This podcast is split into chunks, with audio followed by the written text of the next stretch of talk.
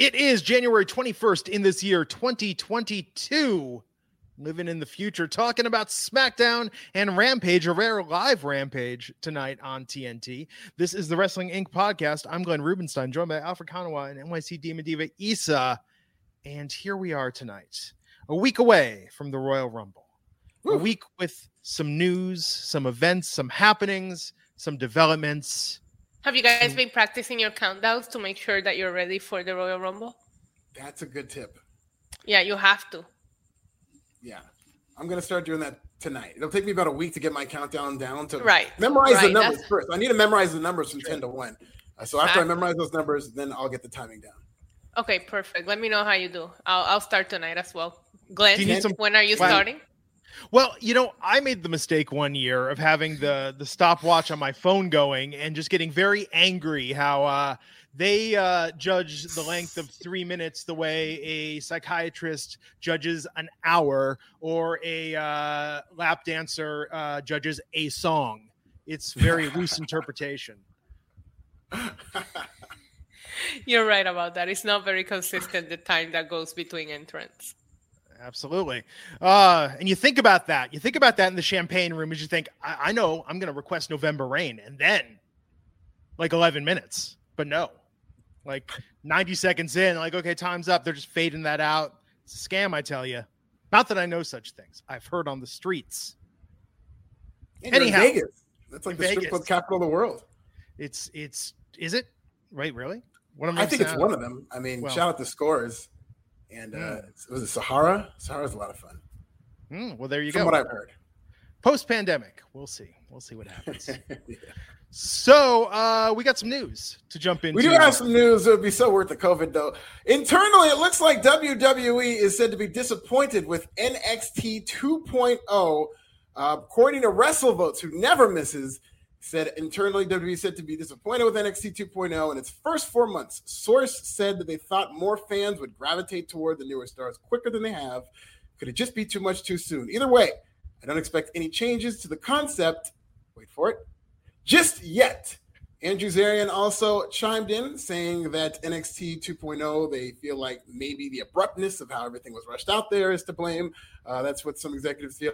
NXT did 587,000 viewers this past week. That's down almost 10%. And in 18 to 49, a scary low number of 0.11, down 21%. So NXT 2.0 really hurt. And we have a lot of fun with NXT 2.0 on the show. I think it's because we have fun together. So it's easy for us to enjoy Yeah. a lot of things. But at the same time, we are willing to admit, as I Issa was talking about it, how she just kind of felt that it was not really delivering uh, the way it should. So what do you guys think about this news? Starting with Issa. Yeah, I was talking about it earlier on my on my YouTube channel about how I love what we do because, you know, obviously I enjoy wrestling and it never feels like a job. And there are some Tuesday nights where watching NXT feels like work, you know? And like you said, we come in here and we have a lot of fun. But I have been very open and vocal about the fact that I think they're trying to introduce us to too many characters at mm-hmm. once. And I think that also they're not booking them to win. These 50 50 bookings make you just not become invested in any of them. So I do think they need to slow down, realize which characters they want to get invested on, and really put the time and effort into those characters. and put the title on Tony D'Angelo. I Yes. think that's really the solution to all their ratings woes. Uh, you know, I was mentioning this online today. Again, I think the new NXT, if they realize they can basically do a half a million people just by airing anything, they outsource the TV production. They cut back every NXT contract to like 30 grand a year. And if you don't make it to the main roster in two years, you're out. Wow, two years? Yeah. How are they gonna live 30 grand a year for two years? But they, they were doing that before. Before Finn Balor came into NXT, the starting pay for a performance center recruit was around 30k. I think the female talents got a little bit more because I mean, Mhm. and I'm just saying this like it literally was stipulated. Look at the article. I think it might have been Forbes Right. a couple of years ago that broke this. Uh, female talents got more because they uh, had more makeup, hair costs, things like that.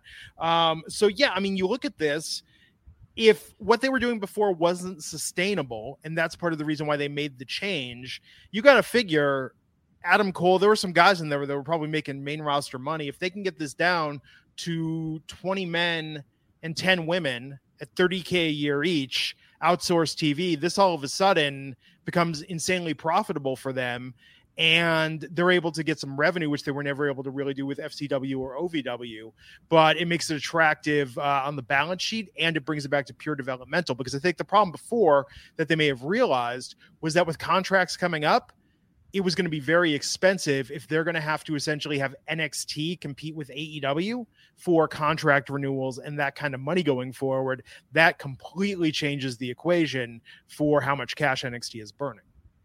Yeah, and this is really also a creative problem. Like, let's just face it, Vince and Bruce were never going to be the answer. I think once we started seeing the writing on the wall during NXT 1.0 and its dying days, I don't think anybody was really excited at the prospects that NXT 2.0 was going to be better. Uh, I felt like making it more like the main roster and doing what they've done with showing so many people's stories that you just forget them. I think that's a mistake. And uh, I think that if they would have come to Triple H while he was running NXT 1.0, because yeah, we have these fond memories of NXT 1.0, but I have a lot of criticisms as well. Particularly, it just got too indie for its own good. They were trying to out indie the best indie in the world, which is AEW. And yeah. they were doing this. And if they would have come to Triple H and said, listen, Triple H, we need you to make it more mainstream. We need you. And they gave him all these ideas. I think he would have done a better job at curating NXT uh, to a, a different era, but not necessarily run it in the ground the way we're seeing it right now and if it hadn't been Wednesday, if they hadn't moved to Wednesday on TV, if they would have gone to Tuesday to start with, I think it would have helped. I think trying to go head to head was a big, big mistake. Yes. Okay. Agreed. Uh, Carrillo's uh, saying Glenn said it first. Outsource NXT to Impact. Yeah, I thought that's where you're going with it. No, I mean I I'm not saying it's going to be Impact, but I'm saying it makes no sense for them to hire think of all that overhead they have to have. If you're spending a million dollars on your creative staff alone or more i'm sure i mean you know those contracts add up. I mean you, you think road dog and you know all the triple h hires you think those guys were making minimal salaries? They're probably making more than a lot of the talent is. So i don't know. I think they've got to look at the finances of this to find a way to make it sustainable.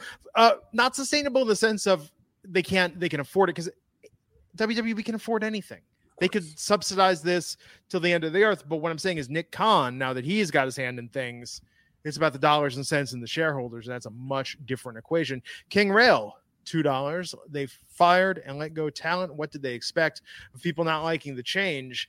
Um, it's just isn't it weird when you think about pre AEW Dynamite how NXT was the darling mm-hmm. of the internet wrestling community and then AEW out NXT NXT. Yeah. Yeah, they did. And and uh, to King Rail's point, I, I'm surprised that some of the talent they let go were in middle of storylines, which that to me is mind blowing because that makes you change your booking on the go. And you know, we're seeing it now that there's a lot of people that they probably didn't have plans for, and they're just winging it. But there are some people on TV that I'm sorry, Von Wagner, Brooks and Dunn. Um, there's quite a few performers on there. I mean, even to a sense, like, is LA Knight really popping any ratings?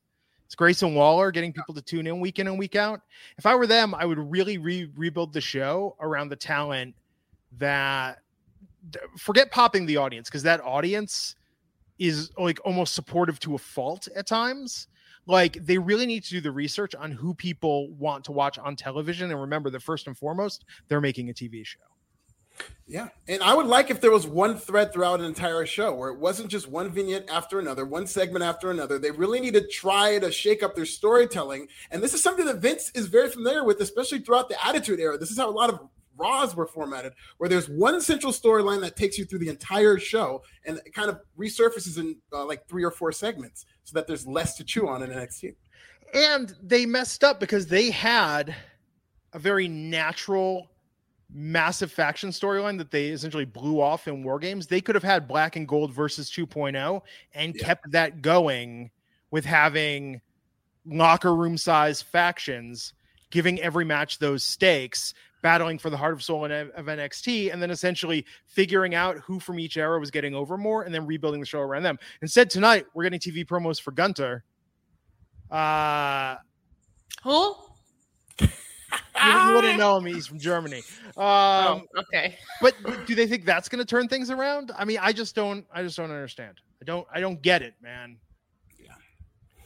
Well, uh, Warner Media. So a- WWE officials aren't the only ones who are upset because AEW officials are also upset. Warner Media officials are furious about WWE's comments from last week about AEW being gory self mutilation. Of course, Max Caster made a reference to that in a freestyle on Dynamite the other night. Warner Media officials are saying that they saw WWE's quote as an attempt to uh, as an attempt at a personal attack against the company in an attempt to hurt their advertising sales. I think that personal attack thing is hilarious. This is I don't know what personal about it, but what do you guys feel about WWE's personal attack about AEW's blood and guts and uh, the ongoing back and forth? Starting with you, Glenn. I mean, this is more entertaining than Yes. a lot of what we see on TV. It's fun to watch uh, billion dollar corporations get their feelings hurt and fight with each other. right? I mean, look, the fact that Warner even cares and I don't know, just all this. I mean, we're we're we have a good competition going. I think it speaks back to the idea though. It's like, okay, how do we have this great competition going with all this fire and people dissecting and talking about this stuff, and WWE's not managing to capitalize on it. Whereas AEW, I think now that they're on TBS, their ratings are poised uh, for quite a pop. It's a weird time. I think I think WWE knows what they're doing with those comments. They're gonna go after Mhm. the advertising. I mean that that's that's probably if I'm a billionaire, yeah, we'll see that as a, as a personal attack because now you're hurting my pocket if some if some people don't want to advertise during my show. I I get where they're coming from, but I mean I like it. I like the street fights. I like all that but it's not for everyone. As long as they don't do it too often, I don't think AEW should just be worried about it because they're not in the same business as WWE is. They they they they themselves say, "Oh, we're here for professional wrestling, this and that. They're sports entertainment." So you're not going to get the same advertisement that WWE gets because they are kid friendly. Where you go to an AEW show, you barely see any children there, and that's a fact. I've been to a lot, and it's a whole different audience than a WWE audience. So they should not be bothered by those comments, in my opinion. Well, and looking at the quality of advertisers, I feel like there are higher profile, more credible ads that I see during Dynamite and Rampage than I see uh, during Raw and SmackDown. Now, granted, on SmackDown, I am watching it like uh, through the Fox app. Tonight, I got a Nissan Frontier ad served to me 20 times, many times back to back to back. Um, but on Raw, I mean, when you're doing stuff for like lowest common denominator, prepaid wireless, car insurance, anti-smoking ads. Like that's not the cream of the advertising crop. And and I no, think no, Glenn. I think you're absolutely right. I think the cream of advertising is having a pizza ad while somebody's getting their forehead cut open Yeah. with a pizza cutter. That is That's going just all product in for your placement. advertisement. that is and that's one product placement. instance that we saw where Domino's was not very happy with that Nick Gage match, not very happy with them being represented in that light, and it did hurt their advertising sales. And I think, you know, there's much being made about people bringing up receipts and, oh, what about the time WB? The fact is, this is a very tactical maneuver. This is WWE realizing that one of the ways they do have an advantage over AEW is way more women watch WWE. They have a way bigger uh, Yeah. share of women than AEW does. And whenever AEW does this blood and gut stuff, it completely turns off women. Almost to the second. They did the Britt Baker Thunder Rosa match that is iconic, and I loved it, and a lot of people loved it. It turned off women. The Nick Gage match, women drove them away. And WWE, trust me, they realize this. And so they're just going to paint AEW as, even though, yeah, they don't do it all the time, but if you paint AEW as the blood and guts company, women are not going to want to watch it. And the ratings are not going to, you know, the advertisers are not going to be as prevalent. So they're specifically choosing this blood and guts thing because this is not the first time Vince McMahon has said this. And AEW being smartasses and saying, we're going to do a blood and guts pay per view, it's playing right into what WWE wants you to do. They want you to brand yourself as a blood and guts Well- company so women can run for the hills. But WWE also does really well with women because they spent 10 years cultivating a total Sure. divas franchise, Oh, yeah. cultivating a female audience. I mean, AEW, it's gotten better, but it still ain't there. Yeah. Yeah, and that's what AEW will need to do. Not you could, the WWE did not spend the last ten years having women cut each other's faces open. They spent the ten years with Total Divas, the Bella Army. The Bellas don't get nearly as much credit for really helping to be a big draw for women. And uh, as long as they have that advantage, they're going to try to keep it as wide as possible. I think. No, it's true. Uh Carlos um saying WWE should allow their talent to be able to work other promotions. It lowers the price of the contracts. The talent can be spread out throughout. I think in NXT, telling you, if NXT's ratings don't turn around, I think they are going to really change how they do business. I'm not even just talking about them outsourcing. I think it's going to be a different ball game if they can't figure out a way. You know, and yeah, if 500,000 people keep watching every week, they'll just give USA programming and they'll just do it at the rock bottom cost. Yeah. You're Right. So our final story, Mustafa Ali requested his release very publicly last week on Twitter, and it was recently reported that uh, Mustafa Ali will not be granted his release by WWE. He's got one year left on his contract and is not very happy with how he's been used. Of course, you can see it on TV. The whole retribution angle tanked, and they did this tag team with him and Mansoor that flamed out.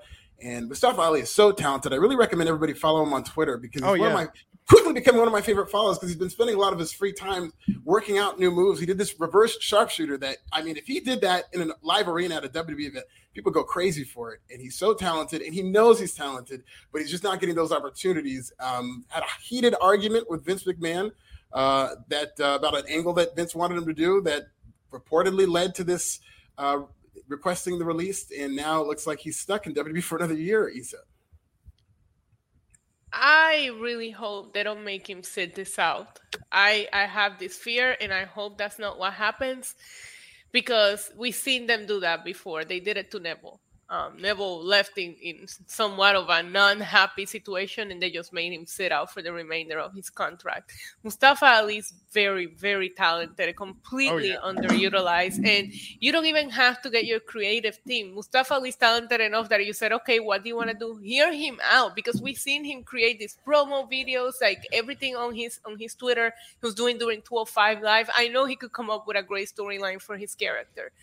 Uh, I just hope that it either works out or somebody just realizes that they are not meant for each other and just let him go because it's it's just not you're not using him. What why not let him go if that's what he wants? If you're realizing that he's talented, then prove it to him. Yeah. Just got to craft that that right tweet, Ali. Just got to send out that right tweet. Yeah. Right Did you out. see his tweet today? The picture of the Joker burning the money, which yeah. gave me the impression that maybe they offer him more money, and he was like, "That's not what uh, I'm after." That's that's what I got out of that. Yeah, that's awesome. Well, he needs to strategize. There's ways you can get yourself fired from WB now. So all he needs is just come up with something and uh, see what happens. Yeah. Not that so, I'm recommending that. I'm just, you know, I just want what's sure, best Alfred, Sure. I want him to be happy, and I know he'd be happy if he got released. So okay, so it. somebody, so a, a, random burner account is gonna slide in, in at least DMs tonight and say exactly the tweet that he needs to cry. Yeah.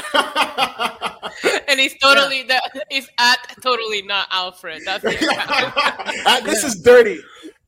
Carol is uh, with the super chat saying they have plans for the Saudi show.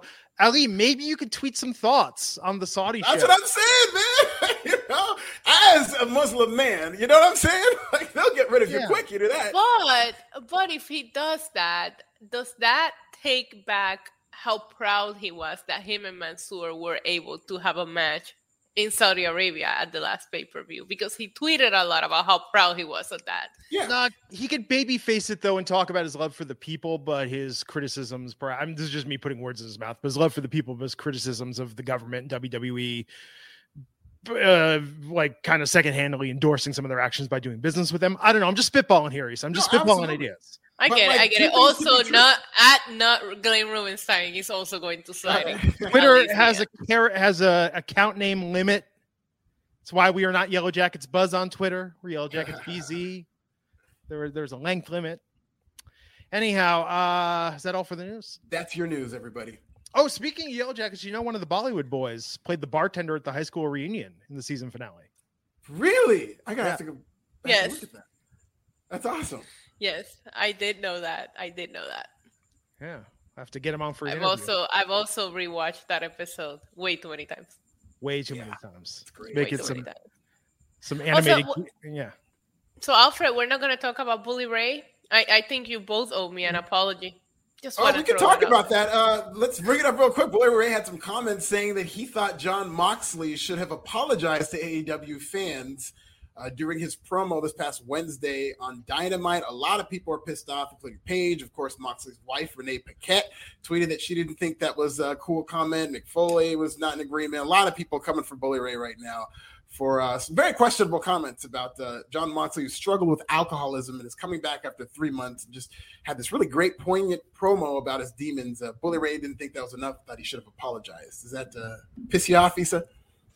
Slightly, yes. Um, I, I feel like he started talking and he just kept digging himself deeper. I don't know that that's where he was trying to go with that, but that's where he ended because mm. he made it sound like like first of all he said that if it was him in that situation, he would have started the promo apologizing if he let them down.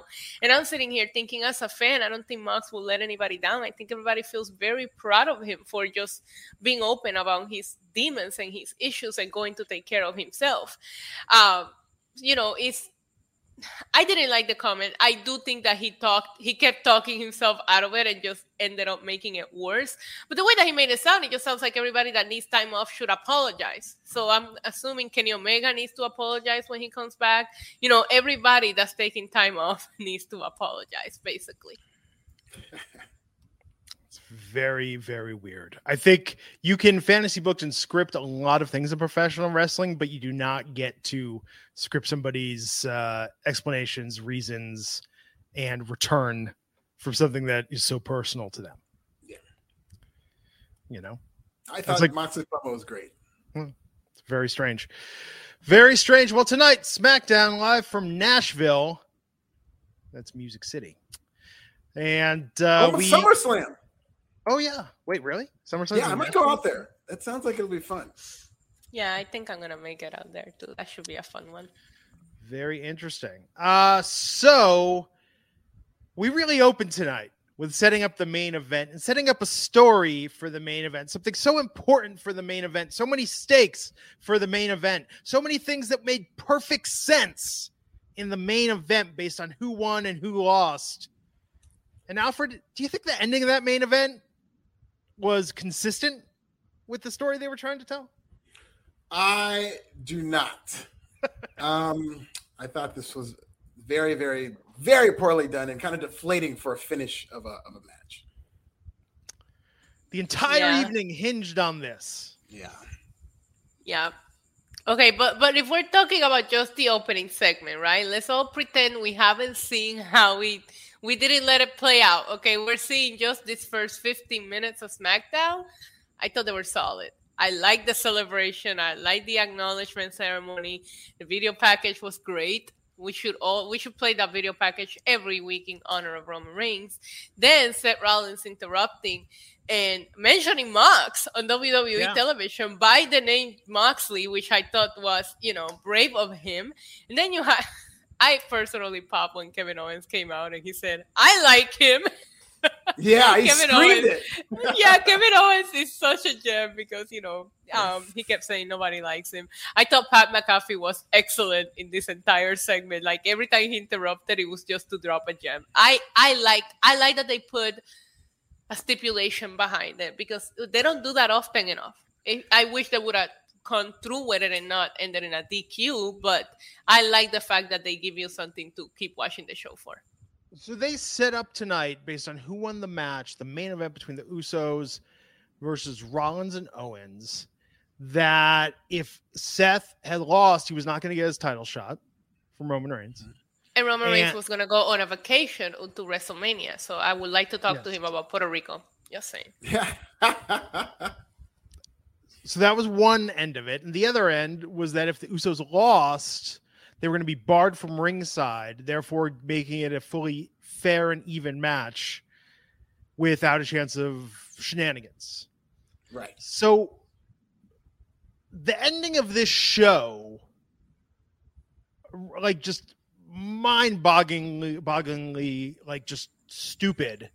Yes. In terms of why would Roman Reigns cause a DQ, yeah. thus ensuring that Rollins one gets his title shot and he cannot go visit you in Puerto Rico, Isa, uh, and two that the Usos are going to be barred from ring. This makes less than no sense. Punch one of your cousins. punch one of your cousins, bro. Then like Yeah. it, it was dumb. It was dumb. It was. Why not just like it. distract the referee? Why did he go straight for the referee in terms of getting the disqualification? Why not just distract or try some elaborate scheme to turn the match around? This didn't make any sense. And did Didn't I- this recently happen to Seth Rollins? I'm sorry, Glenn. Didn't this happen to Seth Rollins in a storyline not too long ago where he couldn't get DQ'd and he got DQ'd? I know, I Yeah, know what I To build You know up what the I'm day one pay per view. Yeah, to get added Yes. to the day one pay per view. They were doing that a couple weeks in a row. Yes, there was a and he like yeah, the Kevin Owens. When Kevin Owens got added, he made Seth Rollins attack him, so he won by DQ. Like, how many times are we gonna do this in in, in a, such a short period of time? I hate But it. I hate Did it. I miss a backstage promo? Did somebody say to Roman, like, oh, good thing your cousins are going to beat him tonight. So, you know, you're not going to have to face him. And Roman's like, why do you think I'm afraid to facing him? I want to go on vacation. I'm like, I'm just saying it's a good thing you don't have to. And then he was like, I'll show you. Like, they could have explained this. Yeah, you joke like that, but that's exactly what this needed. It- it- the Yeah. fact that we went from that opening segment to this does feel like something got left out. Like, why the hell would Roman Reigns get himself disqualified, get his team disqualified based on what we've been told that is at stake for this match?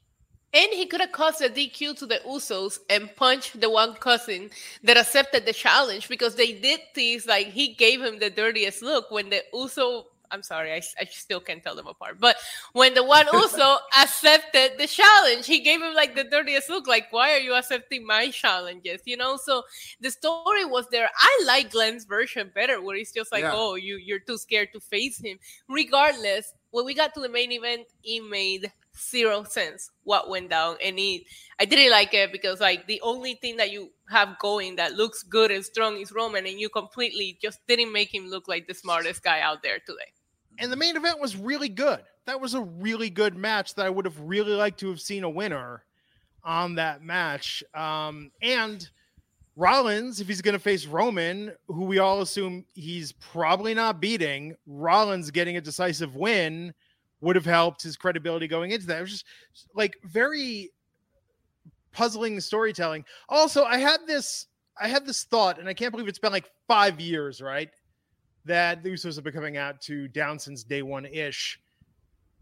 I always thought they meant it like day one ish, like around day one. But do they mean it like in the '90s R&B hip hop way when it's really like shit reversed, like down Mhm. since day one shit, Yeah. or do they mean down since like around day one?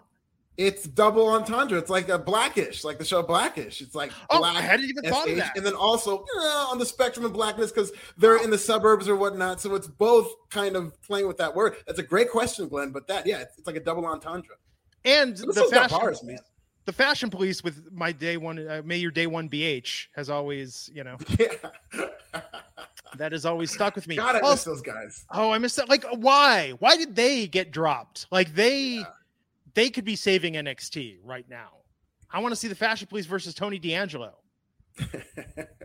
handicap match. Uh Carlos, um freaking fighters Owens and Seth Raw for tag team. Also, frickin', if you're afraid that freaking sounds too much like fucking, frickin' sounds way more like the F word than freaking does. Yeah, the eek really sets it apart. Yeah, freaking is, I think, very acceptable. Frickin', frick's like, uh, I don't know. I would have gotten in trouble if I would have said frickin' as a kid. Like that would have been like, oh, that's too close. Yeah, writing it too far up there. Yeah. Yeah. Uh, and then the question: Do you think Rollins wins clean at the Rumble? Matthew Tech, Canadian God, two no. Okay, I don't think he wins clean. I'm a little nervous. Actually, I'm pretty nervous he's gonna win. And if he does, it'll be by outside interference. Because now Roman doesn't have outside interference. So that gives Seth Rollins the opportunity to maybe Kevin Owens comes in, maybe Mox comes in. He got a couple of shout outs tonight. What do you think about that? Maybe Mox comes in and saves Seth Rollins and we get a shield reboot. But no, I do Uh, expect uh, Fred, Seth Rollins to get stop outside it. interference. get some help Two Mox references tonight. And they called him Mox. They didn't call him Dean Ambrose. They called For- him Mox twice.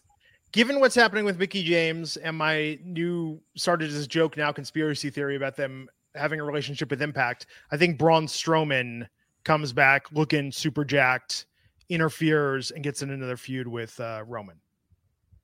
Wow, that could be interesting. But I mean, No. isn't that too early to do that now? Yeah, I don't know if now would be the time to do that. So um, here, I know Alfred is sharing his bad feelings. What I have a feeling is going to happen is that whether Roman or Brock, if one of them drops the title at the Rumble, that person is entering the Rumble and winning it. Yeah, yeah, that's one thousand percent. If you see a title change hands, whether it's Brock or Roman, then then you already know who's going to win the Rumble. If Roman Reigns wins the Royal Rumble, say that five times fast. Please come um, in at thirty and troll again. It's such a disappointing ending. Like when Brock won, it was you know, I just, I just don't. Disappointing ending. Because I don't know. But people... for, if Roman Reigns entered the Rumbles and wins, that's a happy ending for me, Glenn. Roman should be in the main event of WrestleMania anyhow. Like you don't need to tell you don't need to give away that opportunity. It's like why not have him win the Money in the Bank briefcase? Oh, and give it to who then? Johnny Knoxville, please. Then you might as well have Roman win. Johnny Knoxville is more over than almost everyone else on that roster. That's what I'm saying, man. Listen, people want to call me crazy. I've been saying this for weeks now. You name me one person on television. If you're going into WWE programming clean and you don't watch the week to week storylines, you name me one person who's being pushed to win the Royal Rumble more than Johnny Knoxville. Who's cut a promo Rey Mysterio. Rey win. Mysterio. He's in the cover of the game. He pushed his son over the top rope. I gotta tell you something, Alfred. I am one of the people calling you crazy. And then tonight, I opened the WWE shop, and the first face I see is Johnny Knoxville, and I'm like, yeah, damn it, he's gonna he's gonna mess around and win the whole thing. Alfred is right. I'm gonna have to freaking buy him a drink or something. This is like Glenn likes to say, like you make these crazy predictions, you throw something against the wall, and you know nobody will remember if you're wrong. But if you're right, you look like a genius. I'm starting to feel more and more like I might be made to look like a genius with this crazy prediction because this guy you even made pushed. a you even made a YouTube channel, you a YouTube video. You put this in I history did. just in case you're right. Yes, uh, YouTube YouTube pro wrestling bits. I have a piece about all the reasons I think Johnny Knoxville might mess around and win the Royal Rumble. Get ready it's, for the apocalypse, ladies and gentlemen. It's not the worst idea. You're right. He's over. I mean that that opening riff of Jackass is so iconic, and it's such a perfect pro wrestling theme because you know pro, the best themes have that opening thing that gets you into it, and that that banjo. Everybody popped for that in Nashville. Uh, Carroyos saying, and I feel like I pronounce his name different every time. I apologize. I'm tired. Uh, saying Damian Priest for Royal Rumble winner. He drops the U.S. title. No, criollos is how I like to call him. Oh, What's going to happen is Damian Priest is going to win the Rumble, win a second belt, and he's going to defend one as Damian and the other one as Priest. You know, one as a baby face, one as a heel. That's my theory for Damian Priest. If Alfred wants to make crazy theories, it's my turn now. You see, you should get to pronounce every name. I say I always just feel so Anglo. Try like the other day when we are talking to Alexa Barajas, and you like I just I can't hit it as hard because it reminds me of like when Obama would always say like Nicaragua and he would really lean into it. You know, Nicaragua. yeah. yeah, and it was just like it just feels like like I'm putting on Wait, you're you're asking the person whose English is a second language to pronounce oh, things see? in the podcast. You are tired, buddy. no, see, I think that's great. I think that's. I want to go. I just want. I just want everyone to know. I want to go full bore with it, but I feel like it, it just. It, I don't. I'm not quite comfortable with. It. I don't feel it comes across correctly. Did you know? you know? that I learned how to curse in English because of Marshall Mathers, Eminem, yeah, and listening to his amazing music? My favorite rapper, Eminem. That uh, Super Bowl, he steals the show in that. Super oh yeah, that trailer is amazing. I can't wait. Yeah, he's so good in that. Um, so, because I refuse to acknowledge that this character and these segments exist, I'm just going to say that Kofi Kingston tonight was joined by Biggie. Yeah. And uh, Kofi beat Madcap Moss. 50, can we talk about? I'm sorry, Alfred, but can we talk no. about Michael Cole trying to justify why were there so many people from Raw on SmackDown tonight? Like, like Michael Cole, is Friday, we're drinking. You don't have to try to justify that you guys don't know what the hell you're doing out there. Like, we get it. It's okay, buddy. because apparently it's Royal Rumble season. Now they're allowed on a different brand. Yeah. What what are the rules? Somebody needs to write the rules for when people are allowed on each other's shows. I think that we need someone to come out and promo and say the the rules are there are no rules, which we don't hear enough. Growing up, we used to hear that a lot. We don't hear that so much anymore. Well, I mean, they do have a built-in excuse for that quarterly brand brand invitational. They could have just said that. That's worse. That's actually worse. I forgot about that, Alfred. Thanks. Wild card rule. That was another one. Yeah. I mean- are we are we like concerned for Biggie? E? I f- did, did you know? Okay, I've got flashbacks of when Kofi dropped the title and he just went right back to the New Day and nobody Mhm. really cared about the fact that he was a former WWE champion. When I saw him walk out with Kofi today, I felt that. Like, okay, we're just gonna be the happy new day again, and we're gonna forget that you just had a title reign. That's, I mean, there's a term for it. I call it being Kofi. Like Big E is being Kofi, just like Bianca Belair got Kofi, just like Kofi Kingston got Kofi. It's funny how it always seems to happen to one type of person, but I'm keeping a very close watch on Big E, and I, I want to see him back in that world title picture sooner rather than later. He should be at minimum Final Four Royal Rumble. Can we not turn it into a verb? I know Like it sucks. it does. Do you do you think that Bobby Lashley beats Brock? He might. I really like your what you said about the loser winning the Royal Rumble one. I, would much rather have the scenario of Bobby Lashley beating Big E, and then Brock. I mean Bobby Lashley beating Brock Lesnar, and then Brock Lesnar winning the Royal Rumble. It's been a long time Yeah, since Brock because the Royal then Rumble. that yeah, Yeah. and that puts you back on the route that you were originally with before Yes. you took this weird detour at day one, which is Roman and Brock again. Yes. Because I would assume that Brock will go right back to Roman. He's still gonna call out Bobby Lashley. Um, so I, I I don't want Brock to lose. You know how much I love Brock Lesnar, but I feel like that will make more sense than Roman dropping the Universal title. Me too. I would have no problem with that. And I'm very much looking forward to Brock Lesnar versus Bobby Lashley.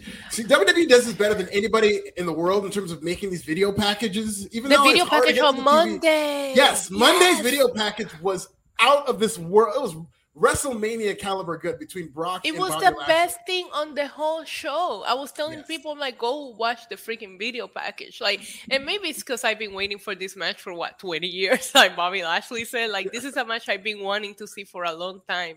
And I feel like they are finally taking into consideration that there's a lot of people wanting to see this match, and they did such an excellent job at hyping it up. I know we never Yes. talk Raw, and we're lucky that we don't have to watch it, but I love that video package. Absolutely. It was very amazing. uh Carreras saying wild card Riddle wins the Royal Rumble. Bro. Uh, that'd be interesting. I don't know if that's happening. That's uh, and wishful then he calls out and then he calls out Brock Lesnar. You know, There long term booking. Get that backstage storyline in front of the camera. It could happen. It could happen. Really, Riddle and Goldberg. That should be Goldberg's last contracted match. I, I like to see that too. Uh, yeah, I don't think Goldberg's a fan of the idea, but could be good. Uh Aliyah versus Natalya tonight, with Aliyah winning by DQ. Yeah. Then Xia Li, the Protector, comes out, and um, the overlay graphics don't look quite as cool when they're not perfectly synced up to the hand movements. yeah. Yeah, a little.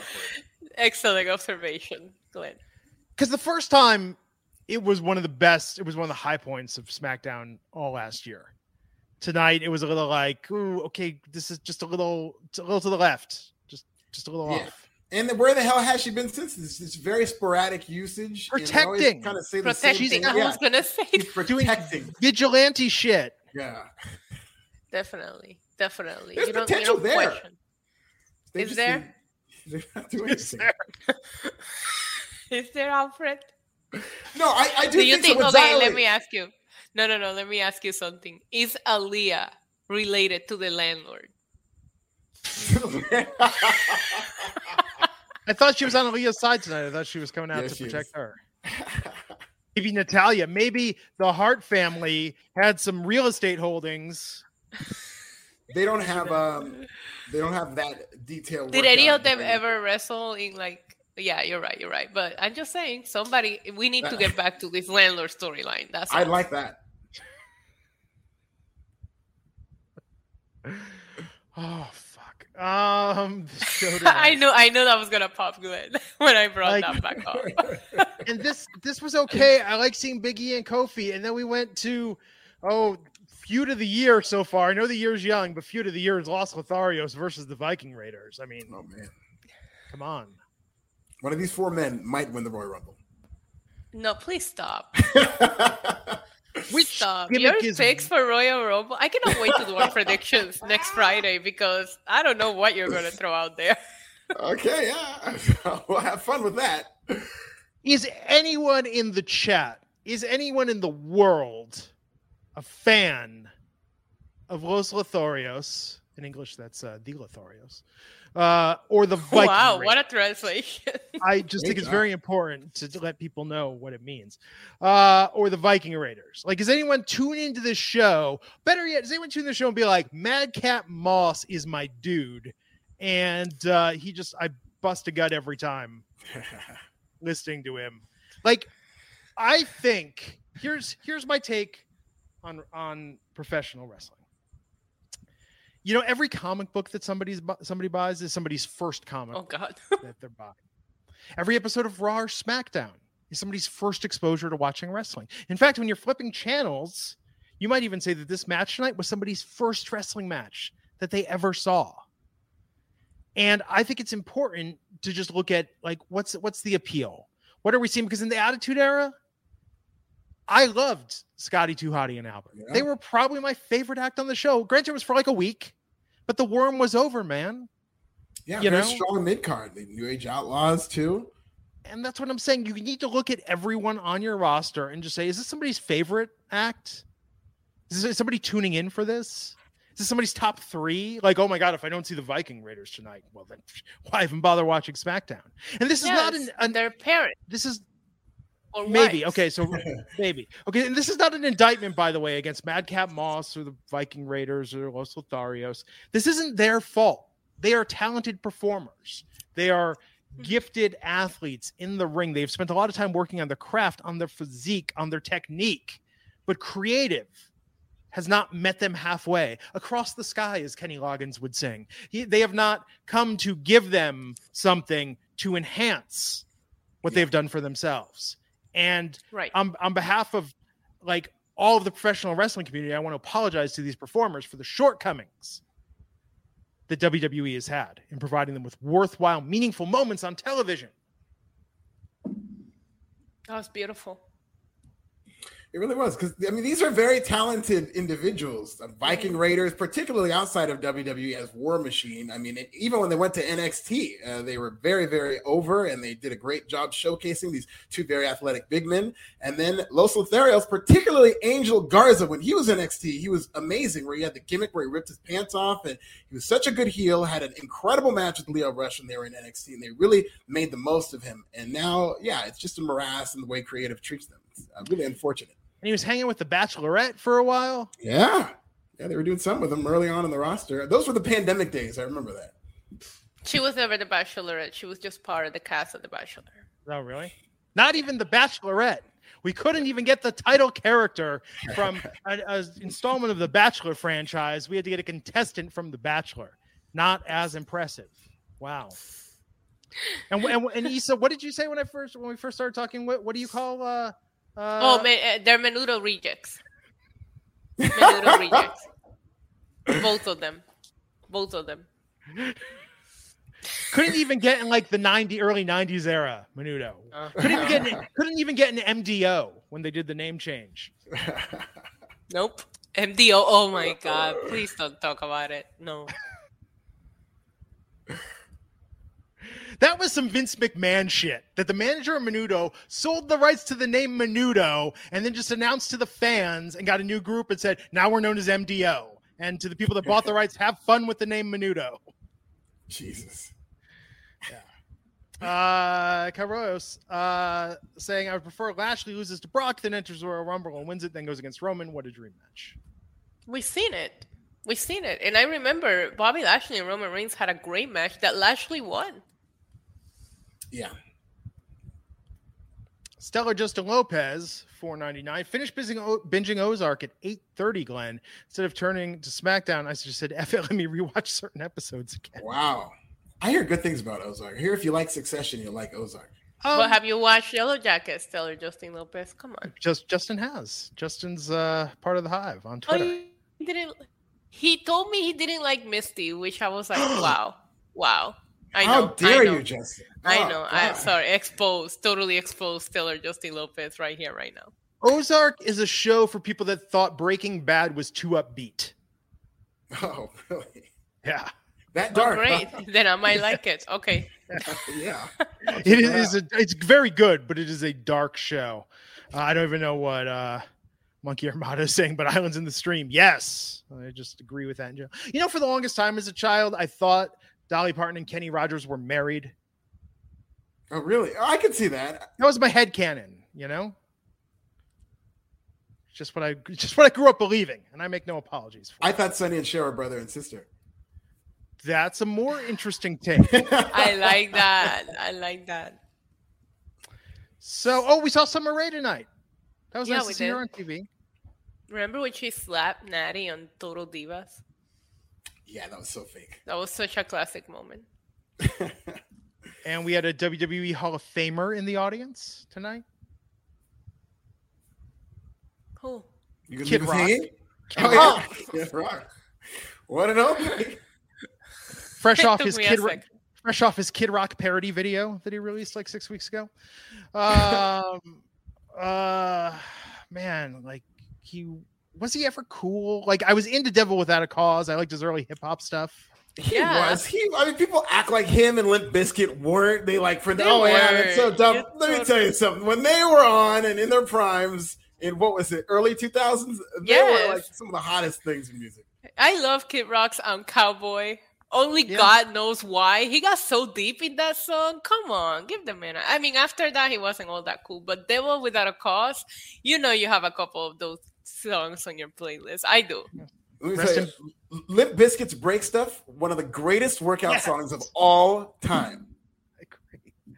I concur. Like it, it's just it's it's art. But no, uh, and rest in peace to Joe C. Uh, speaking of Kid Rock, uh, but yeah, it was he was in the audience tonight. They didn't do a segment with him. He was just there, just hanging out in Nashville. Yeah, that was weird. They showed him, and I'm like, okay, so they're doing something with Chris Kid Rock. Nope, he's just chilling. Yeah. Um. So, before I ever heard the Kid Rock Sheryl Crow duet picture, I had a friend who described the song to me in detail, described the plot of the song picture to me, and then she like gave me the twist at the end. Like you know, like th- then at the end they look at the picture and they decide to get back together. But she like described it beat by beat, like this was the most moving story she had heard in ages, and just needed to tell me about it. She could have It's just probably played because the of the song. music video. Back then, music videos were cool, you know? yeah. Yes. Uh, so the Viking Raiders won that match. Then Charlotte Flair versus Naomi. But wouldn't you know? It's Sonya Deville found a way to uh, pull some shenanigans, acting as the ref during the match. Naomi You would have know- won.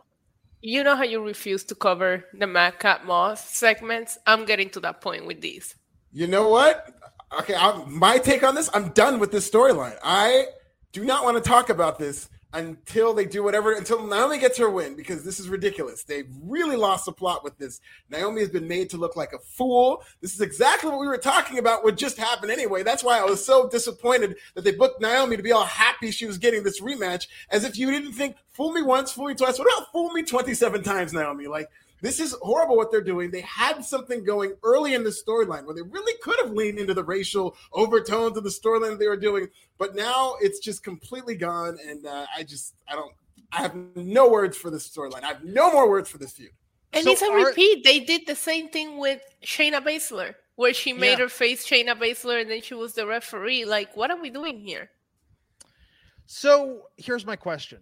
Are they doing this match next Friday so Naomi can be in the Rumble on Saturday? That, I mean, that should have been, the, if they were telling a story, the stakes should have been if you beat Sonya Deville or beat somebody, you get in the Rumble, and then Sonya screws her out of the Rumble or whatever. But I don't know why they're doing this match. WWE is not explaining that, and they're just. It's just very unrealistic. Let me tell you something right now. Not to speak for all black women, 99% of the black women in my life would have been quit. So to see this, it's just, I already know this is fake. They've got black women writers in WWE who might be rolling their eyes about what's going on over here. They really need to kind of amp up the storytelling here because I don't like it. I liked it at first. You remember how excited I was early on when they were doing the Karen thing, but now it's just another dumb WWE storyline. Yeah, and I personally see them doing this on Friday. I feel like the Royal Rumble, if you want to give Seth and Roman and Brock and Lashley some time with the Rumbles and you mm. have Becky match as well, you already got a couple too many matches there. You don't want it to be too long because these Rumble matches go on for a while. They do. I don't know. To me, this should be a big pay per view match, but are they going to do some shenanigans Friday to move it to Saturday? And then maybe they're both in the rumble together and then they delay the inevitable. But like i said i want two hours. I want two hours of naomi just going like not just in the ring just verbally. Like we get a roast Na- segment we get yes yes absolutely. Uh they bring in steve carell as michael scott to give sonya deville some sensitivity training perhaps. There's a lot they could do with this NBC, NBC Universal tie-in. You think NBC Universal would work with uh, Fox to produce Michael Scott? I don't know. These two networks don't really like each other. Hey, if it's on Peacock, you know, it be a special. no, um, I yeah, I don't want to say I'm over caring about this because I'm ride or die for Naomi, and I want to see her come out of this and get some momentum into something truly worthy of her talent. But man, they're making it they're making it hard. Yes like this did not need to be a Lord of the Rings length saga yeah, to get to really... this point. It's been a bit much.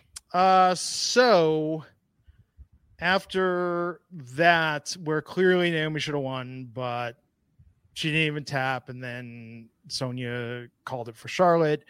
Uh, we saw backstage though, Sonya would set up the match, and we saw Adam Pearce and Eric Bischoff, host of the popular podcast 82 Weeks, according to Pat McAfee. Um, basically say like I don't know what your problem is with her, but next, you know, we're gonna talk to the management and settle this. It's this makes Adam Pearce look like a dipshit when he's yeah. like, I don't know what your problem is with her, you know? Yeah. yeah, and, and they're supposed to be authority figures. Yeah. Very weird segment. And again, we're just back on the rabbit hole where it's another match. Just suspend her if she's if she's been abusing her powers for seven months. Suspend her or something. Why, why, why exactly. are you going to trust her to not weasel her way out of this situation? Everybody, probably except for Sonya Deville, everybody in the storyline looks like an idiot. Everybody. Mm-hmm. Yes. Yes. Um. Sonya should get demoted and have to like work in catering or something. And then like Naomi should file a lawsuit and they should like garnish her wages. Like there's a lot of places the story could go, and they're they're just keeping it in like first gear for the better part of my 40s. You know? Yeah. Feels uh, that way. It does feel that way. Um, Seth and Kevin. So did I miss something on Raw that the, these two are buds now, or was this a new yeah best friends? Tonight? Yeah, best they're pretty much a stable now. I mean, they've been. I thought this thing was going to blow up at day one, but clearly they're going to. I think they're going to probably be WrestleMania opponents. Oh, okay. Or tag team partners. Possibly, yeah. I what just can't wait say? for the turn. I can't wait for the turn. As soon as Kevin Owens Cole said my best friend, I was like, oh, I cannot wait for the turn. I got Jericho and KO flashbacks right away. okay, so this tonight, props to the Sami Zayn segment. Yes. Of Insane. But this was like, holy shit. This was kind of a deep cut like i mean this history tonight they didn't go into all the details but it is absolutely true before jackass even existed johnny knoxville did a video where i believe he pepper sprayed himself he uh used a taser and i think he wore a bulletproof vest and like shot himself with like a nine or something um and he did this for big brother magazine pre jackass and that videotape becoming early viral like in the late 90s is what helped start Jackass. they did show the segment, I believe, on the first episode of Jackass mm-hmm. or a mm-hmm. recreation of it. So for Sami Zayn to come out tonight and be like, I'm gonna do what made Johnny Knoxville famous, there was more reverence to the history and continuity of Jackass tonight than WWE has given to their own programming on any given week. I mean, if he's gonna win the Rumble, we need to be familiar with who our Royal Rumble winner is. You gotta tell the story. You gotta build these characters. They're giving him a good push. He got a nice pop. He got that segment with Sami Zayn, got to throw him over the top ropes. Keep playing. You keep playing with Johnny Knoxville. This man's winning the Royal Rumble. This was great tonight. This was absolutely was. great.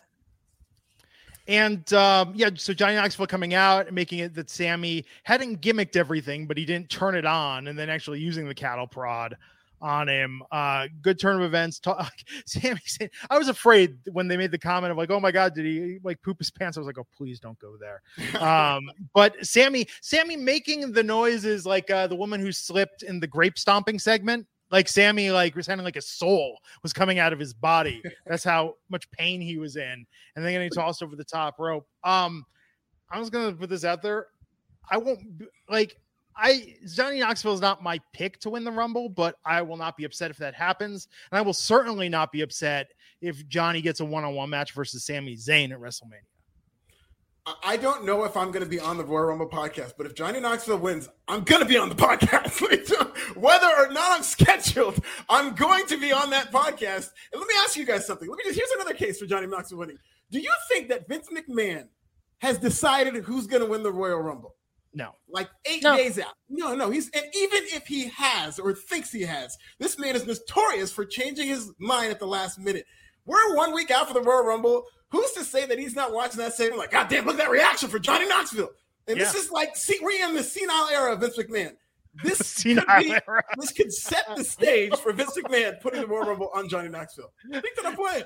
Not no, that we're um, laughing at senility or dementia, no, but no, no, no. But Vince is, that is what it, we are in right Vince now. is in that Logan Roy stage of like maybe not entirely playing right. with his full mental faculties. Still wily. Like the thing about the gory mutilation, I think is a very wily tactic at going after AEW. Just creatively, it's it's it's ridiculous. Then you get like a senile Vince. I think I think Bad Bunny comes back and eliminates Johnny Knoxville because he's the greatest celebrity guest they ever had. So oh, he's not gonna let Knoxville steal his his thunder. we shall see. This was a good segment though, and then followed by Sheamus versus Ricochet, and Ridge Holland is back. Alfred, are you excited? I could not wait. I, I didn't know what to do with myself in my life when Ridge Holland was gone, and now that he's back and his nose is healed, my life is back to being great. No, wow. I'm not excited. Why aren't we doing more with you say poor Ricochet? I say poor Sheamus. Like him having these matches with Ricochet every week where he could be a contender for Shinsuke or Roman, but you just have him stuck in this weird storyline that nobody cares about. Fighting over a nose. Stop. Sheamus could Sheamus could totally be having amazing matches with your Intercontinental Champion right now, who's backstage just hanging out with the title still around his waist that he has not defended. I'm just saying, do more with mm-hmm. Sheamus, do more with Ricochet, and welcome back. What's his name again? you know what? You're kidding. I was writing, uh, doing the write up for this, and I literally forgot his name. I know they said it, but I was trying to remember it, and I had to go back and Google broken nose Ricochet. And I was like, oh, that's right. Rich Holland. That's the guy's name. oh my god. we had a lot of who is that tonight? Huh? There was some good stuff on the show tonight. That's there the was. crazy thing. I think that the lower points just kind of flew by. I mean, whatever. But then this ending, this main event, Kevin Owens, Seth Rollins versus the Usos. They got plenty of time. They put on a great match. There were great stakes in the match, even though, you know, Rollins is facing Reigns, or else you got no Royal Rumble, uh, SmackDown Championship match. Great stakes, credible story, and then Roman is just like, I'm going to come in and like take a swing at Seth and cause a DQ, which means that I'm at a disadvantage. Not only is the match definitely happening and I have to defend my championship, but the Usos are barred from ringside. This makes zero sense. zero sense. But if we divide it in, in order, the match up until a certain point was insane good. I was enjoying it. I was mm-hmm. enjoying it. And there was moments in which I thought either one of these teams could win clean and I would be happy with the result because they were just leaving it all out there. I didn't think the ending makes sense. I didn't think you did Roman any favors with this ending. I wish they would have done what Glenn said and call him out for being scared to face Rollins, and that's why he did it. Because you just works so hard to make Roman larger than life, and it just takes stupid little mistakes like this to just kind of like start devaluing him as a champion a little bit. Yeah, completely agreed. Loved the main event, hated the finish, and I think it left a sour taste in my mouth about this whole show after that. Yeah. And especially because as we're talking about this, it would have been so simple to make Roman's downfall his ego and yeah. saying like, "Well, I have to have this match, or people are going to think that I'm coasting." You know, they could have been like, "Look what's happening over on Raw." They're not talking about taking, skipping a pay per view and taking time off. Like, oh, I guess you're, you know, must must be really easy being the tribal chief. you know, right. they could have done anything to get inside his head, and instead we just kind of got, nope, Roman interferes. Yeah. And that would have been so complex. That's all it would have taken is an extra 15 second segment, just like you're saying, would have been such a complex nuance to this story. Like, wow, this guy is such a Samoan badass. He doesn't even want people thinking that he's like, he's had that title for 500 days, just celebrated his record setting reign. He doesn't even want people thinking that he's slipping. So he's going to come in there and he's going to disqualify his cousins just so he can show everybody who's still the tribal chief. It's I would love that story. Kind of like the end of Three O'Clock High. Have you seen Three O'Clock High? No, actually, it oh. sounds oh. familiar. Who's in it? Casey Siemaszko and uh, Richard Tyson. Oh, it's no, about like a bully, new school editor of the paper, like talks to him, screws up. The kid has a rap and says, Three o'clock, you and me in the parking lot, we're going to fight. The entire movie is yeah. this kid's day while it's building oh, up to the oh, fight. People are taking Oh, I think I've seen it. I've Definitely, I've seen that. One of the yeah, best 80s high school movies. So at the end, Jerry Mitchell like says, you know, don't beat me up. I'm going to pay you off. Don't yeah. beat me up. And the bully is then like, can't believe you're such a coward. Like you didn't even make an effort. You didn't even make an opportunity. Someone could have given Roman like a little bit of a spiel like that. Well, like, well, the Usos are clearly going to whoop their ass tonight. Like, but I can't believe you're just going to coast, man. You know, we're going to be like, screw that. I'm fighting. You know, it could have been sort of that. Once he realized he didn't have to do it, then he realized he had to do it. Now that I think about yeah. it, was Fist Fight based on that movie? The movie Fist Fight Fist Fight Ice Cube? absolutely was based on that movie. It was like, yeah, I really borrowed from that, right? Heavily borrowed yeah, that. Yeah. Also a very surprisingly enjoyable movie. Yeah, yeah, I liked it. Yeah, I was going to say, remember when um, Adam Pearce picked Rollins was because Roman is so confident that he say pick whoever. I don't care. So you could have played on that as well, where it's just like, oh, I you said pick whoever, I pick someone, and now you don't want to fight them. Like there was so many ways we could have gone about this, and also what I mentioned earlier, the fact that you recently did the exact same finish, you know, to add somebody to a match or for this for a similar stipulation, it's just like this DQs are just happening too often and, and make no sense to a story. Uh, Solo Sikoa could have showed up and interfered and said, "There's no bloodline without me." You know. yeah, we're maybe a few months away from that, but you know, anything. anything else would have made sense. Nobody else had a score to settle. Nobody had a reason to interfere. It, like, and it's you know what? It's it's worse. It's worse that they did this after a really great match. Yeah, I agree. Also, Seth Rollins mentioned earlier on the show, not a lot of people like me. So you basically could have had anybody that Rollins has feuded with in the past come out and punch him.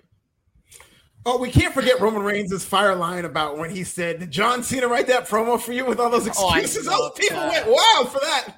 I love that. I love that. I love when Rollins said to him, What are you going to say next? Believe that? Believe that. Yeah, they're getting after each other they have such history that it makes I have enjoyed their back and forths. Very natural think, chemistry. Yeah. Yeah, it's a little unfair for Brock and Bobby Lashley because he feels so one-sided. I was kind of glad that they did a video package this week instead of having them interact again because I want to believe that Bobby Lashley has a chance, but Brock right now is so up here that no is that somebody in your waiting room? knocking on your door? No, no, something. My light just uh, fell down. Oh, it's, it's okay. Just no, making sure. They're on the couch. okay. So wait in the chat. Uh, they're on the couch. Okay, that's all you need to know. this waiting room thing's taking on a life of its own. A lot of people are. It's we're never gonna, gentlemen. We're never gonna let it go. We're never gonna let it go. I know, but people have been reaching out to me on Twitter, and I love it. I love it. That's it. If I ever had a talking segment in WB, it'd be the waiting room with Alfred Konuwa. Uh, so let's talk about Rampage. What a difference a live show makes tonight. Uh, no spoilers about how the matches are going to end. Yes. Yeah, definitely more excited going into watching Rampage tonight than I've been in a long time. What a difference tonight uh, with this show and opening up hot with Jon Moxley versus Ethan Page. Alfred, what did you think of this match? I thought it was pretty good. Uh, I thought they might have given too much to Ethan Page. I was surprised with how much offense he got because he took a lot of this match, and the crowd was really into Moxley. Uh, so I, I, thought Moxley looked good. He obviously leaned down and in the ring physically. I thought he looked just fine. I was just worried knowing that he's coming back from this very serious issue, and then he was scheduled for GCW, which they do not play around in GCW, especially as their champion, and you know was probably going to be a death match. Uh, but seeing what I saw tonight, I was encouraged. I thought Jon Moxley looked good. I thought Ethan Page looked really good. I think he's very underrated, and this is a good opener. Yeah, I love the match. I love seeing Moxley come out and the intensity is still there. Like it doesn't seem like he's missed a beat. I did think the match went on maybe a little too long, but I did understand why they gave Ethan Page maybe a little bit more offense. They're trying to build him and Scorpio Sky up. You're fighting a guy that supposedly hasn't been around for three months, so you don't expect Mox, Mox to just come in and squash him. And I had a feeling this match was going to go the distance because I was expecting the last two matches to be squashes or close to a squash match. So I figured the opener was going to go on long. But I mean, as good as the match was, and it was so much fun, what we need to talk about was the stare down after the match because I audibly screamed when Bryan really? was waiting for Mox. Yes, I want to see it. I want to see it. Give it to me right now. I'm ready. it was a great return for Mox. I think with Bryan, it's going to be amazing. Um, when's the last time these guys faced each other? Years ago in WWE. In fact, I don't even know if they. Oh, they did because when the Shield was feuding with Team Hell No, I think they had a couple of matches actually. Wow. I sent yeah. out a tweet which was picking up steam, which was a picture of Bryan teamed up with the Usos against the Shield, and I was like, it's incredible that all of these guys are in storylines with each other right now on different companies, different atmosphere, but all six guys are feuding with each other somewhat. I thought it was it's a small world. It's a great tweet. Yeah. This was a really good match. Uh, really, really strong start to the show. And I love that it wasn't, I mean, we, look, we knew Mox was going to win, but it was just so nice watching something fresh. Yeah. This was followed by Nick Jackson versus Trent Beretta. And so we had Matt Jackson and Brandon Cutler ringside with Nick, Orange Cassidy with Trent. Um, Isa, how is this faction feud holding up for you?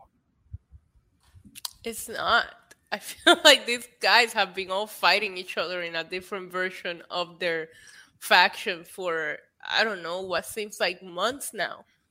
And yeah. I mean, because their factions are so big, they keep figuring out new ways to make it a one on one or a 15 on 15 or or mixed tag or whatever, but it is still the same people in the same feuds. And I'm, I'm a little bit over it. It was a lot of fun in the ring and, and they tend to do that it's just distracting because there's always so many people and so many distractions from the outside when they're fighting each other but it was it was a fun match yeah this is the most wwe style feud in aew right now alfred what do you think of this yeah, yeah, I'm with Isa in that this feud hasn't really captured me. It very much feels like a holdover. I think there's a lot of talented components to this feud that are kind of being wasted just having to go back and forth. And what's really hurt is that the best friends have been dominated. And that was even brought up in a promo by Rocky Romero uh, this past Wednesday. So I had a feeling that Trent was going to win. I will say I love the hell out of this match. And I don't think I've seen a match that – was so sparked by near falls in how mm. like at the very last second some fans were even booing because they thought he was late but he was not nick jackson had one of the best near falls you'll ever see where he had like two and maybe seven eight 7.9 out of eight he kicked out and then Trent had another near fall right after that that really got these people into it. I felt toward the end. So I think the finishing sequence was really good, which elevated the match. But yeah, the the best friends faction like needs to uh there just needs to be more consistency in this, uh, specifically when like Orange Cassidy has been involved, because ultimately this is leading to Orange Cassidy versus Adam Cole, right? Yeah, and well, they're going to have a lights out match, and I think Orange Cassidy might win that one because now they're tar- starting to tell the story of the best friends coming back. That lights out match, quote Yeah. unquote, won't count. That's how they were able to beat Britt Baker, and she still, you know, became a bigger star than Thunder Rosa. But I, I do think that uh, they're going to have a lights out stipulation where it doesn't count against Adam Cole's record, so he can still say he's undefeated. But I think Orange Cassidy wins that match. Well, and um, Undefeated in Beretta get- singles, like he keeps losing every time he's in a. Yeah. You know what I mean? and Beretta getting the pin tonight was good. So I mean, maybe that's the thing. Maybe it's it's like you said, Alfred. Maybe it's the comeback. Yeah. You know, I don't know. I just um, I don't think they're gonna have Orange Cassidy beat Adam Cole. If Cole wins that match, they got to just move on. I want something different. If Cole wins, it's over. You guys tried. Congratulations, but we got to move on if Cole wins this match. Yeah, agreed. I, I just want I don't know. I want Adam Cole to do more. It feels like he's the one that's cooled down the most out of like the big names that they added onto the roster since All Out. Well, uh, do you think though? Now, granted, if we look back at uh, Scott Hall and Kevin Nash and the idea of you bring people in and they're teaming together, you know, and you want to have this faction of people that came from one promotion over in another promotion and kind of do, you know, whatever pseudo. I don't even know if it's invasion at this point, like more like an interception on AEW's part, but it just, it just seems weird to me. I feel like like, Adam Cole has been held back from really being a single star. I feel like he barely had singles momentum in NXT before he left. Oh Well, yeah. I mean, he was champion for a year on NXT. I, I mean, but are you saying that the few months I'm saying, before? yeah, but he was feuding with Kyle O'Reilly right before he left. What I'm saying yeah, is like was- yeah. he's not getting uh enough unique storylines and like he, he's around. He, let me put it this way: he's surrounded by the same guys.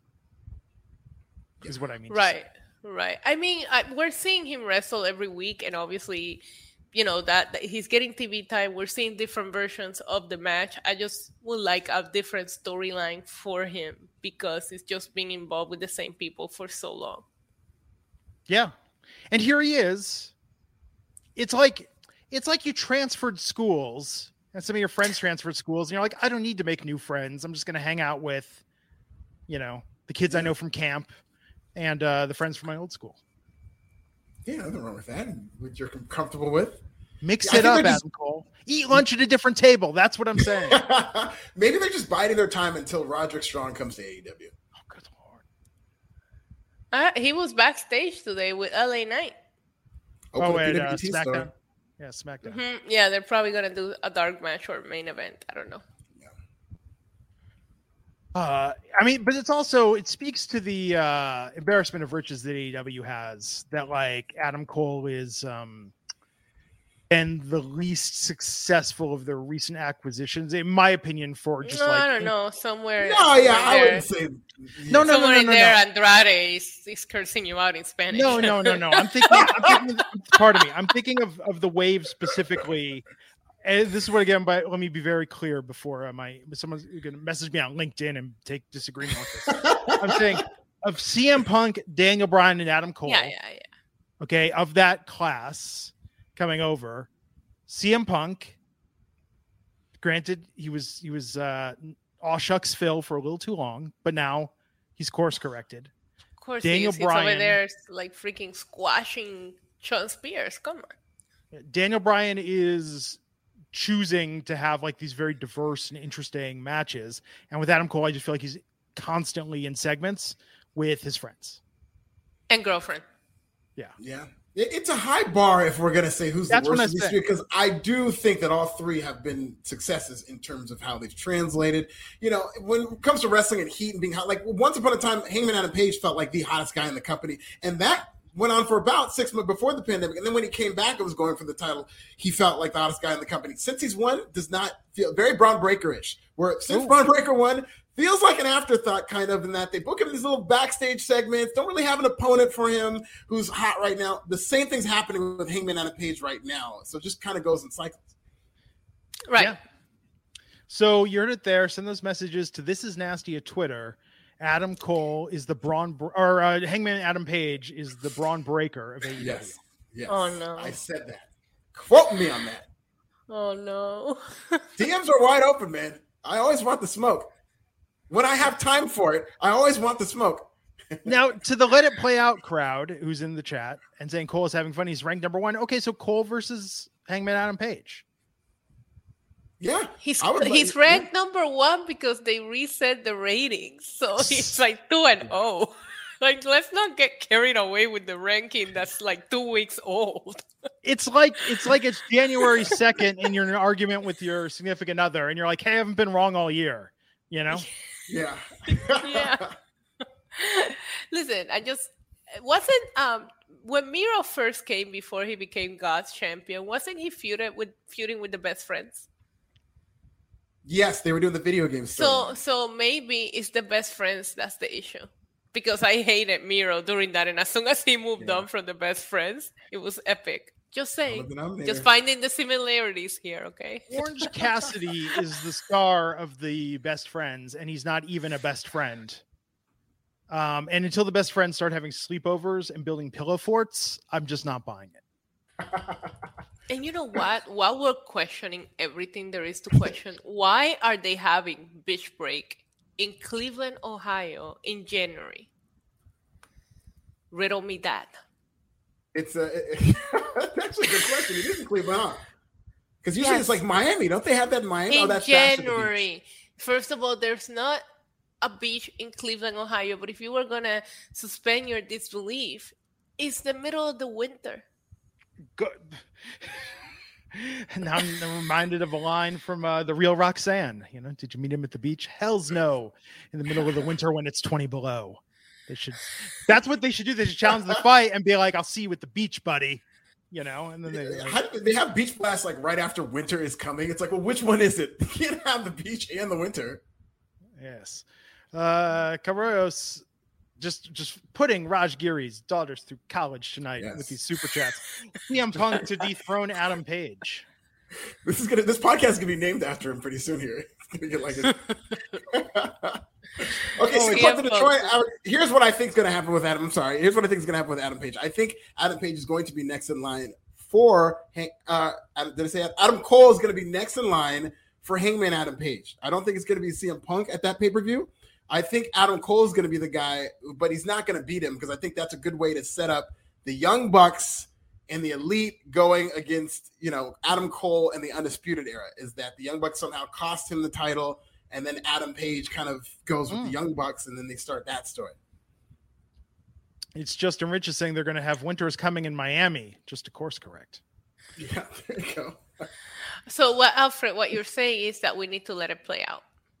Yeah, yeah. Let the, just give it, give it time, everybody. It'll, it'll just play All out. right, got it, got it.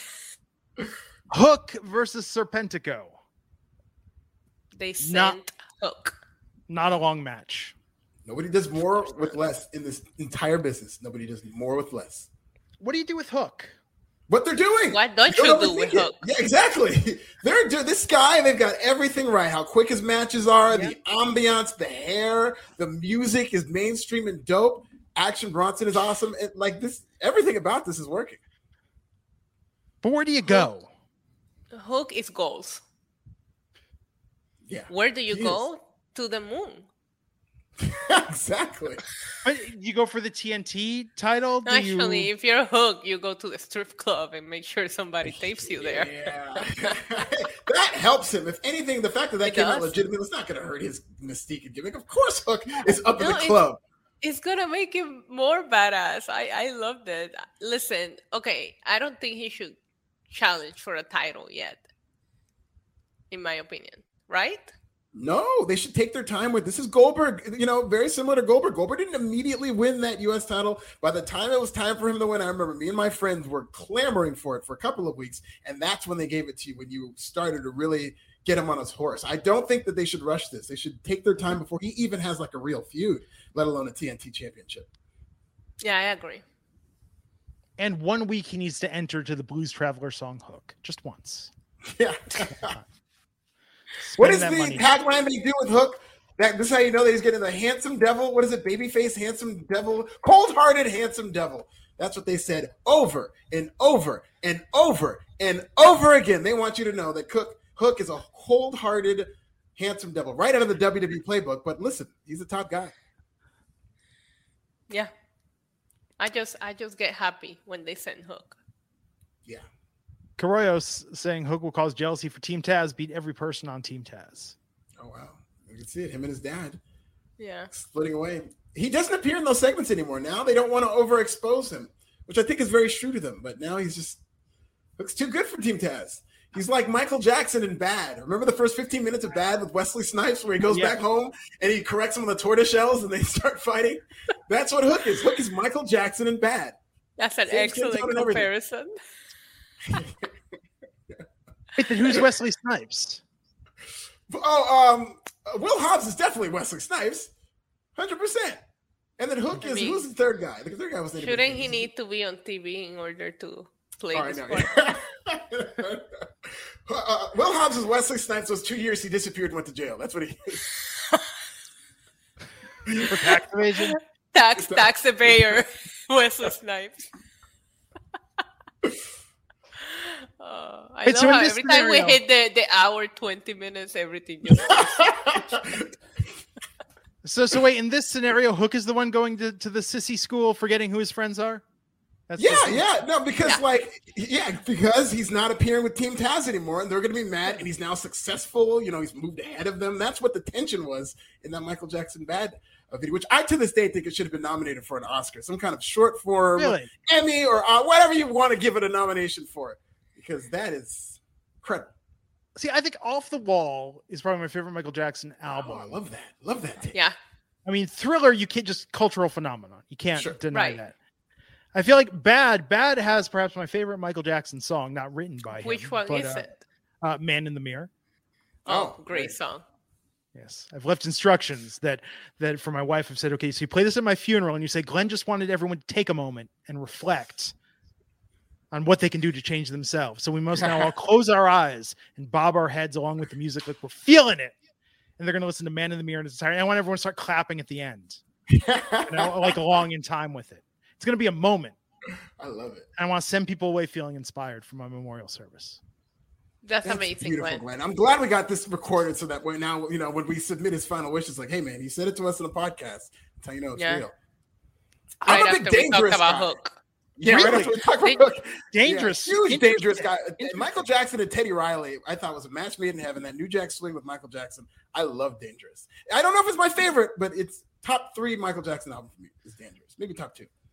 remember the time is like that song and black and white too but remember the time specifically did you hear the mashup somebody did with uh remember the time and then phil collins in the air tonight and they're taking the the i remember and the do you remember and they're like mixing them up it's pretty badass Yeah. seek that out it's very well done I love this. Uh, my mom's favorite song, Liberian Girl. Nobody gave Yeah. the Liberian Girls love until Michael Jackson. Nobody sang about my Liberian Girls, and he had Liberian Girls. Shout out to Liberia. uh, Carollos, buck 99 saying hook can can he can can can he can he can can can with dante martin win the tag titles With the, um, I want to see Top Flight return. Uh, Dante and Darius are going to be really fun. I think Hook should be on his own. He's his own entity. Yes, Just I agree. I just think he's larger than life. He don't need anybody by him, you know? He's Hook. So, this was a short match where Hook beat Serpentico. Who course was. Serpentico? I'm not familiar with Serpentico. And uh, Oh, he's um, from San Juan, Puerto Rico. There you go. Great guy. Kind of enhanced. Bet you yeah, he he was plays- really. Plays great dominoes.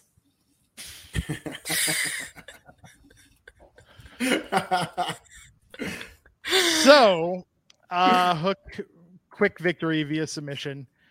And then uh, QT Marshall's out with the microphone. He calls Hook a delinquent.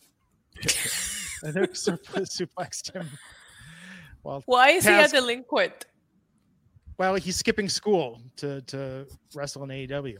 he does kind of look like a kid. I think that's very funny because QT Oh, Marshall's he on the older side, 12. and him calling him delinquent. It's a perfect insult to come from QT Marshall to Hook. I thought that was perfect. True. So, um, oh, let's talk about Jade Cargill cutting this promo on Anna Jay calling her Anna Banana. This was very good. Yeah, the, that bitch Slayer. I thought that was a good line for Anna Jay. Very I- clever. I, pop, I was like, no way you're gonna slay her, but okay, good, good for you for coming up with that. Well, and then Anna Jay saying she's a dark side. She's in the Dark Order. Yeah. And then uh, the funniest part about that, and talking about not knowing about the Dark Order, Chris Jericho, I think it was, he, he goes, "Oh, she's wearing purple because she loves the color purple." And it's like, no, no, no, because she's in the Dark Order, they all wear purple. Chris, where have you been, buddy? loves the color purple. She loves the color purple. My middle brother, I won't say his name, uh, one time we were talking and I said, made a reference to something. And I said, you know, like in the color purple. And he was like, you know, I'm a big Prince fan, but I've never actually seen that. Jesus. It's way off. Way. Could you imagine?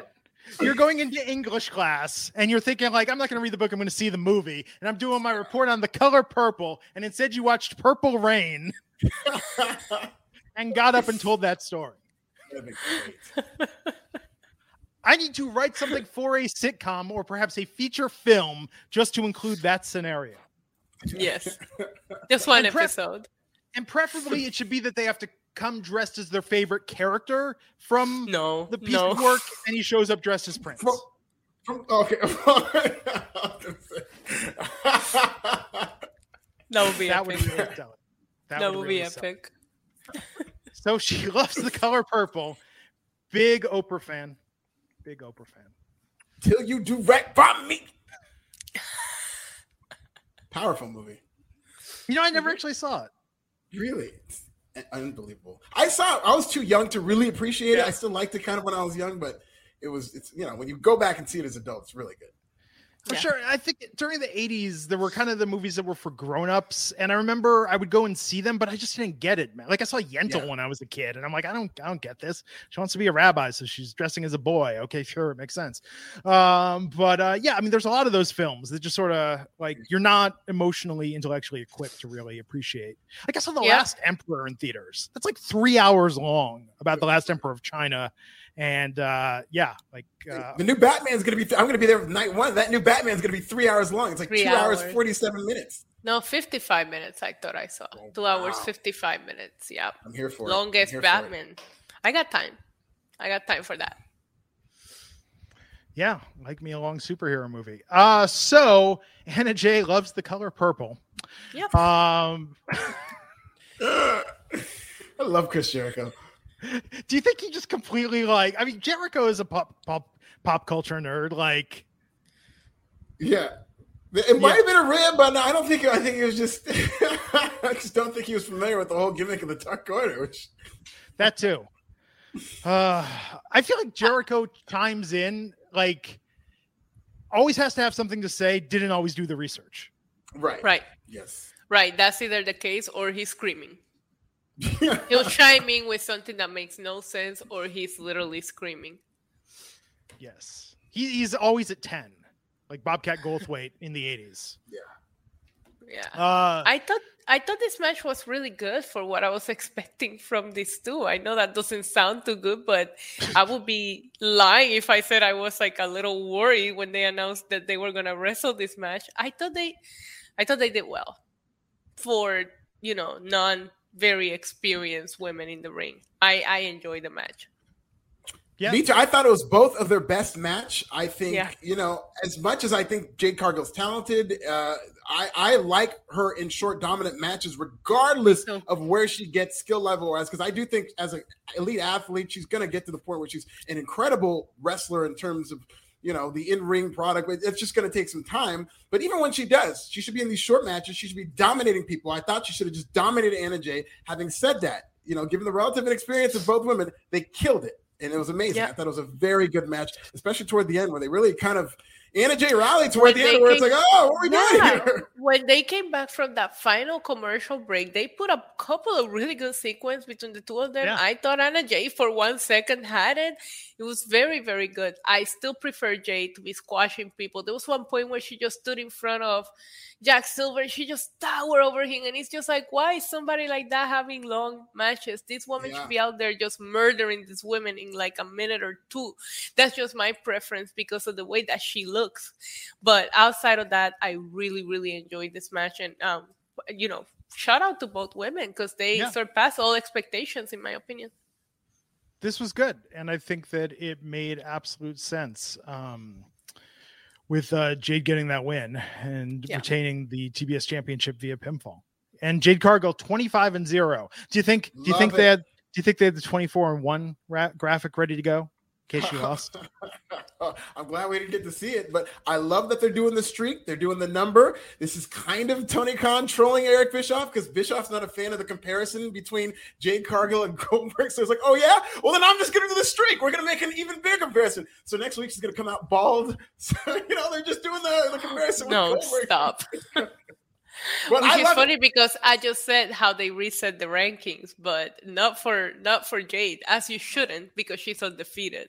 But I, I like the idea of making this a big deal because when when it happens, when it comes, it's going to feel like a big deal because we're all aware that she's undefeated and 25 and 0 now. Yes. Yeah. All the geniuses out there. The question is not is Jade Cargill ready? It's is AEW ready? Are they not gonna F this up? You on the same show the match before, you took an inexperienced hook and made him look like the biggest star by hiding his weaknesses, short matches. Is AEW ready for Jade Cargill? That's what we're gonna find out. If she fails, it's a colossal ineptitude and failure of AEW, not Jade Cargill. Is AEW Agreed. ready for Jade Cargill? Let's find out. Yeah. It, it was a very good match. It was a very good show. And it's amazing how it being live, the audience, even the audience. Because they're not exhausted from watching Dark and then Dynamite and then having to stay for the Rampage taping. It made a big difference in the audience energy. They were in a bigger city too, that always helps, but everything about this show felt different. I really wish that if, if Rampage doesn't function for them at a negative cost, they, they would do it live more often. Yeah. I agree. I cared about this rampage so much more. Nothing was spoiled. I mean, I pre- had a pretty good idea who was winning most of the matches, um, but still, this was this was a very very good episode. Yeah. Reminded me of the first Rampage. Uh, that energy, the kinda. live energy, the Yeah. good matches on this show. I really like this episode of and easy to digest. It went by fast. It was easy to digest, which is what I used to love about Rampage. Which there was a couple of episodes there that felt like they were dragging. Not tonight. That was a fun one. When you compared it to the just stupid ending of SmackDown and like the lower points of SmackDown, and like this was nice. I kind of like the uh the uh, momentum ending the evening. Yeah, yeah, me too. A little sad though because Royal Rumble being my favorite premium live event of the year. this should be like the fun episode. These are the last two episodes before we go into the Rumble. You just expect to see more, but they don't. They don't. They don't care about go home shows. Don't even mean anything anymore. I know this wasn't a go home, but I just remember build-ups to the Rumble used to be so much fun. You're starting to feel the WrestleMania air, you know, is coming, but it doesn't feel that way. But I will say, I have no clue who's winning the Rumble. Apparently, Knoxville. But and that makes it exciting. I think both men's and women's, I don't know who's winning it, and that makes it exciting because it's kind of like uncertain. It also makes it terrifying, actually. yeah. yeah, no, it really does. It- that's the, that's the appeal is that they're leaving it wide open. they're pushing one guy to win this You thing. stop. You we'll stop, Alfred. You stop. I cannot wait for the segment where everybody pushes each other over the top rope on Monday. One week from Saturday, whether I'm advertised or not, if Johnny Knoxville wins this Royal Rumble, you will see me on this podcast. Listen, I'm gonna be at the Rumble. I will freaking video call you from there. Yeah, yeah, I'll be on the podcast with Issa on the phone. You're getting it two for the price of one. There you go. well, there you have it, everyone. I feel like tonight we've grown as people. We've shared stories. We've discussed ideas. It's it's been an eventful podcast, and I thank you all for coming along this journey with us. It has Yeah. been it has been magical. with that in mind, everyone have a great weekend. Issa's at NYC Demon Diva. That's Steve with a one. Alfred's at This Is Nasty. I'm at Glenn Rubenstein, and we will catch you back here next time on the Wrestling Inc. podcast. Take care, everyone. When you need mealtime inspiration, it's worth shopping Kroger, where you'll find over 30,000 mouthwatering choices that excite your inner foodie. And no matter what tasty choice you make, you'll enjoy our everyday low prices, plus extra ways to save, like digital coupons worth over $600 each week. You can also save up to $1 off per gallon at the pump with fuel points. More savings and more inspiring flavors make shopping Kroger worth it every time. Kroger, fresh for everyone. Fuel restrictions apply.